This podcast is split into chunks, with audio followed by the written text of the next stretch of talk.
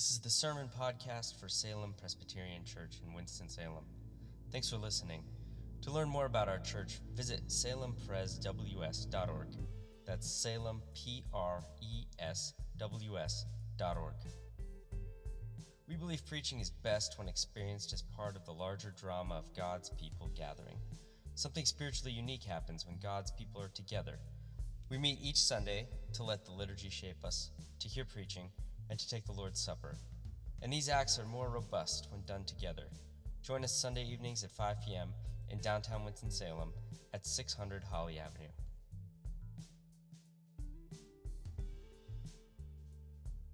This fall, we're studying the life of David through the books of 1 Samuel and 2 Samuel. And David's life is very colorful.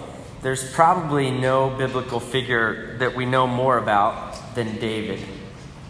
David's life continues a few themes from our previous series in Hebrews, too. The first is that David's life is a story, it's, it's history. I'll remind you that throughout the Hebrews series, we talked about the fact that Christianity is, is much misunderstood when we try to distill it to just concepts. It's not concepts to which we subscribe, it's a life in God. That's what Christianity is it's a life. Uh, Eugene Peterson has a book called Leap Over a Wall, and it's about the life of David, and he says this. As we tell and listen to the David story, we're at the same time being trained in the nature of story itself as the primary literary form for receiving God's revelation.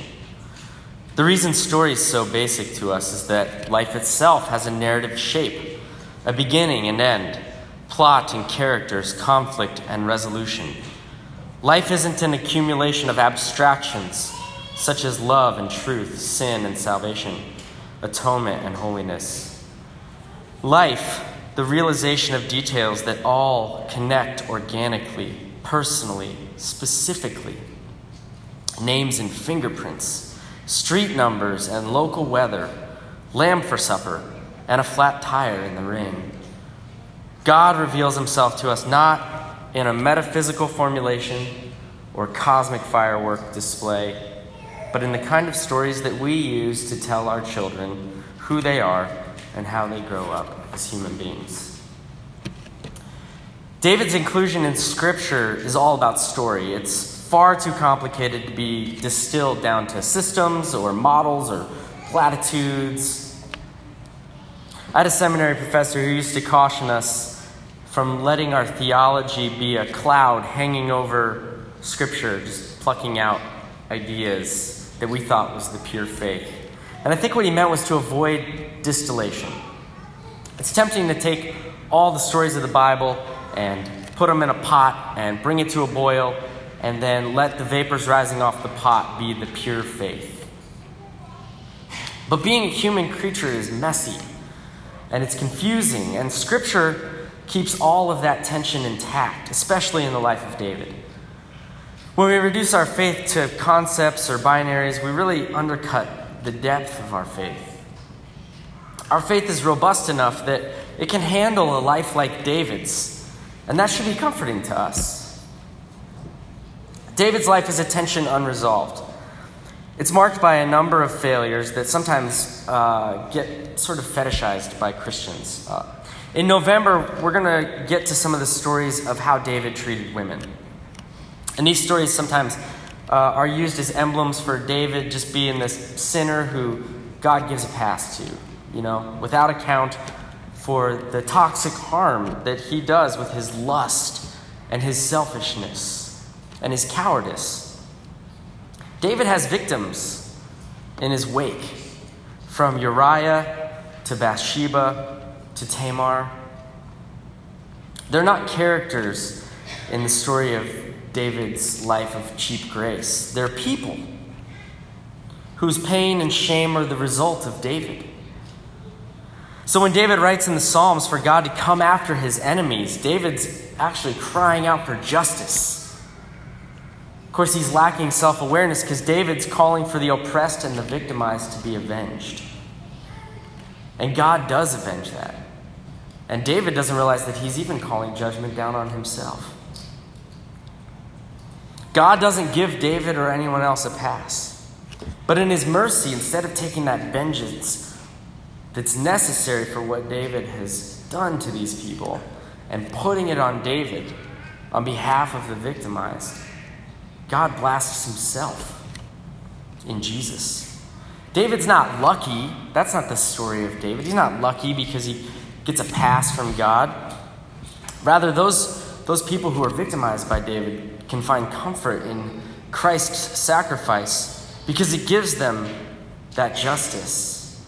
And yet, David is also spared because God takes that punishment on himself. David's life is marked by deep human relationships. He's a lover, he is a good friend, he's a deep friend, but he's also a betrayer. His story is about relationships, which is what the Christian faith is a lot about. Humans were made in the image of the Father and the Son and the Holy Spirit, embossed with the relational nature of God on our souls. David's life is very complex. It's romantic, it's laced with failure, it includes a lot of victory, there's transgression, there's friendship, there's music, there's poetry. But the main thing about David is that despite his inconsistent character, his life is marked by an intimacy with God. When we read 1st and 2nd Samuel, you may not understand God any better through the life of David, and you may not understand yourself any better through the life of David. But through the life of David, I think in your hearts and minds, in our hearts and minds, we'll start to see the, the complex tension of God's goodness and the inconsistent, inconsistencies of our character can somehow coexist. And that's good news. David's a runt, he's a warrior, he's a hero, he's a king, he's a poet, he's an adulterer, he's a coward, and despite this inconsistency, his life is sheltered in God. The book of Acts describes David as a man after God's own heart. In Psalm 46, David describes God as his shelter. David's not a subscriber to God's ideas, David's life is wrapped up in God. We don't celebrate his failures as a pass that we can possibly taste as well, and we don't try to mimic his successes as models for our own life. Slaying Goliath is not a parable for our motivation, and his murder of Uriah is not evidence of cheap grace that we can also access. These stories are just simply true, human, complex history of a person who, through all of that, is close to God. In today's passage, uh, we get a couple of the characters that are throughout uh, David's life. We get the prophet Samuel, we get King Saul, and then we get David and his family. We're back in the Old Testament after spending the summer in the New Testament, and we're getting back into the history of Israel. So let's just let me just give you a flyover of where we are in the Old Testament when we pick up the story of David. In Genesis, after the fall, God calls Abraham to leave his homeland and promises Abraham that he's going to set his family apart to be the people through whom God will start his restoration project. The world's fallen into brokenness after Adam and Eve. And the rest of history is God bending what we broke back toward Eden. In the book of Genesis, we get the story of the forefathers and the foremothers, Abraham's offspring, who form Israel.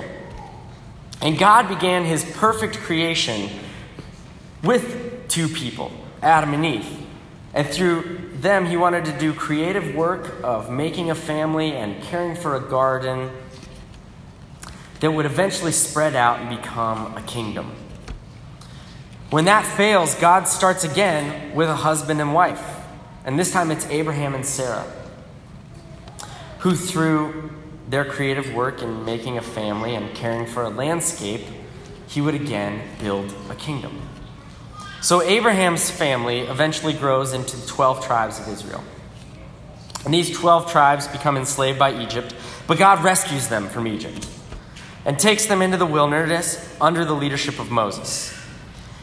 And in Moses' leadership, God gives the people the law and the tabernacle, which we talked about a bit in Hebrews. And these serve to help the people understand their distance from God.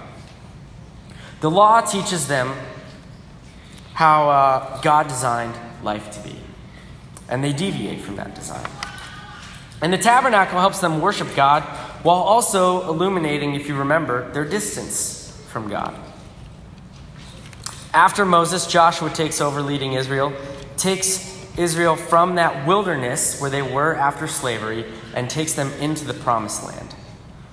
The people of God, Israel, after generations of slavery and wandering, finally have a place to rest, a place to repair their relationship with God further. But instead of devoting themselves to a life in God, they become disturbingly corrupt. They do away with any ethics or morals, and they do whatever is right in their own eyes, it says in the book of Judges. Their tribal leaders are some of the worst at that. So, despite Israel being set apart by God, having the law, their worship being clear, and a homeland, they disintegrate into corruption that's as bad as any time in, in previous human history. Finally, Israel hopes to be unified as one nation under a king, which seems like progress, right? That's what God wants for them to create, to cultivate the land, to make families, to make a nation, and be unified under a king. He wanted the humans to be his collaborators in starting a family, growing to a people, and spreading the Eden ideal back out into his creation. And under that, Israel gets that they need a king to be unified, to have an ordered kingdom, but they completely miss the opportunity. Instead of wanting God to be their king, they want a human king so they can be like the other nations around them. And I just thought of an office episode when I thought about Israel and how they missed the point here. Early on in the, in the story of The Office, uh, Dwight has just begun to date Angela. And she's gotten him a bobblehead likeness of himself for Valentine's Day. And he thought she wasn't really a Valentine's kind of girl, so he didn't get her anything. And he's he's scrambling to try to figure out because he's not really understanding uh, what he needs to do to be romantic towards her. So he goes to Pam and he says, Pam, I'm dating this girl, and she got me a gift for Valentine's Day, and I don't know what to do. And Pam says this Okay, well, sometimes the gift is really about the gesture, you know, like what it means instead of what it is. And Dwight responds, you mean like a ham? And Pam says, No, not like a ham. It's about doing something. And that's kind of how I picture Israel. I just imagine this exchange with Israel and Yahweh where they understand that they need to do something, which is to have a king. And, and, and, uh, and Yahweh says, Yes, you need a king. And, and Israel says, like a human? And God says, No, no, not like a human, not like a ham. They're just, they're missing the point. But God, God still uh, goes along with them in this project of having a human king. And that's where Samuel enters the story. Samuel's the prophet who guides Israel toward their monarchy after the debacle of Judges. And Samuel grows up to be this impressive prophetic figure in Israel. If you don't know what a prophet is, a prophet is a righteous truth teller, often calling out sin. Sometimes, though mostly not, they tell the future. But primarily, prophets teach about God's designs and then they point out deviations from that design. That's why in verse 4, they're nervous that Samuel's come to town because they think that Samuel, as a prophet, is about to identify where they've gone wrong. Instead, Samuel's there to point out uh, who will be the new king of Israel. If you go back to the beginning of 1 Samuel, the parts that we're not going to get into since this is the Life of David series, uh, you would learn that Samuel's the son of Hannah who, like many women in the Bible before her and after her, longed for a child for a long time. And then God gives her that child, this son named Samuel. And she praises God in 1 Samuel 2 with something called Hannah's Song. And Hannah's song enumerates God's goodness, his power, and how small even the most powerful humans are in comparison to the good, great God of Israel. That's what Hannah's song is all about. So, through Samuel's birth, we see this theme that God is God, okay, and humans are humans. That's a, that's a theme that's going to be throughout the books of Samuel. Through the prophetic teaching of Samuel, we see how when humans try to live like God, they upend the perfect design of God. Next week, we're going to get into the tension of verse 1, which is why, why did God anoint Saul and then push Saul away?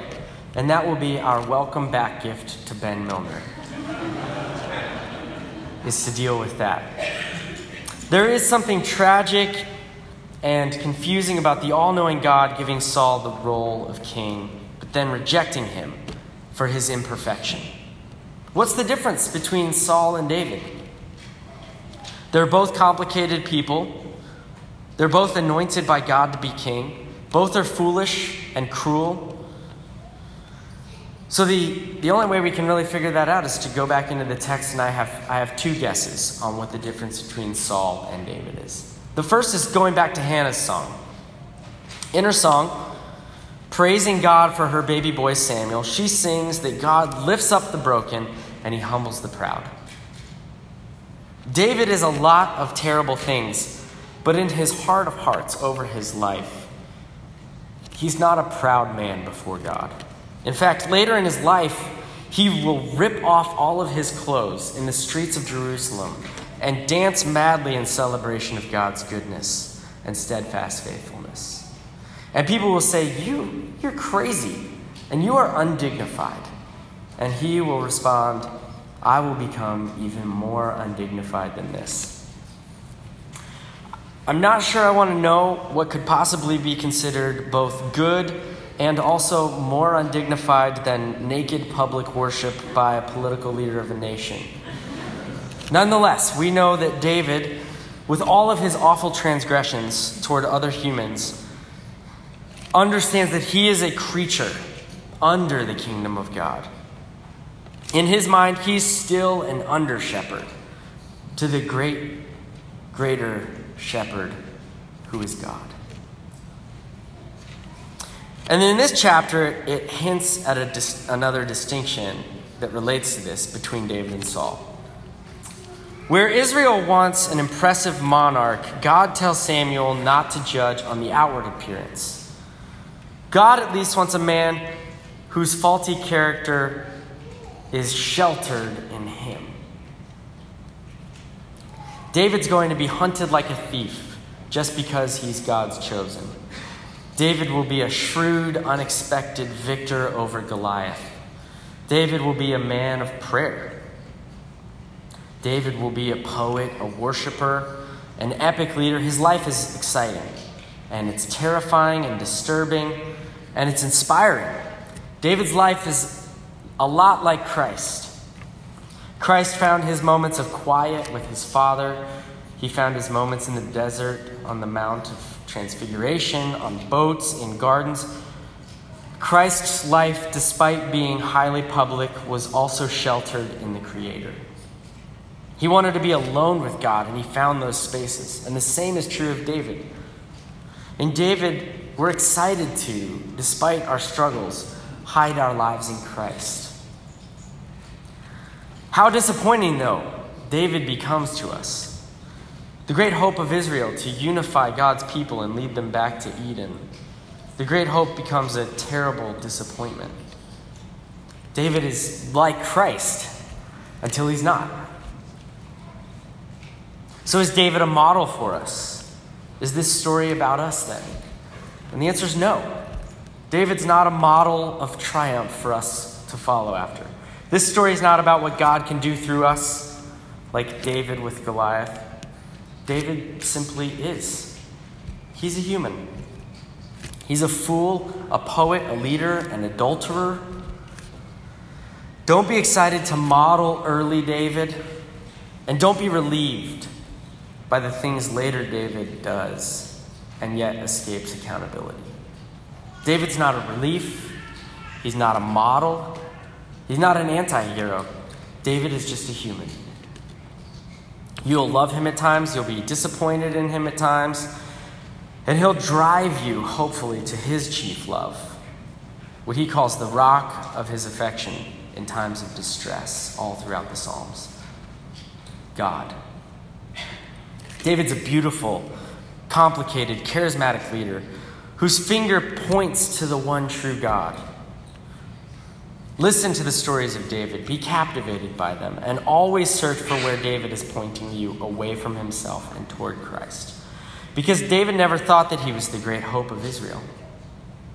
That's the difference between Saul and David. David was haughty and prideful, and his transgressions merit no dismissal. But he also wrote Psalm 2. David cried out to God in a song, saying, Why does the world plot in foolishness? Why do these politicians and tycoons conspire to be bigger than God? And he goes on to hope for a future king, better than himself, one who will bring compassion for the distressed, justice to the oppressed, and rescue for all of us who forget and forsake God's love. I feel sad when people think that Jesus came to teach or to model something for us. Because I think that often leads us to think that the other people in the Bible are there for that reason too. And they're not. In the struggle and pain and sickness of Saul the forsaken and David the chosen, we just have two humans. They do nothing tangible for us to model or imitate. They offer us nothing except maybe that we feel like we can identify with their experience.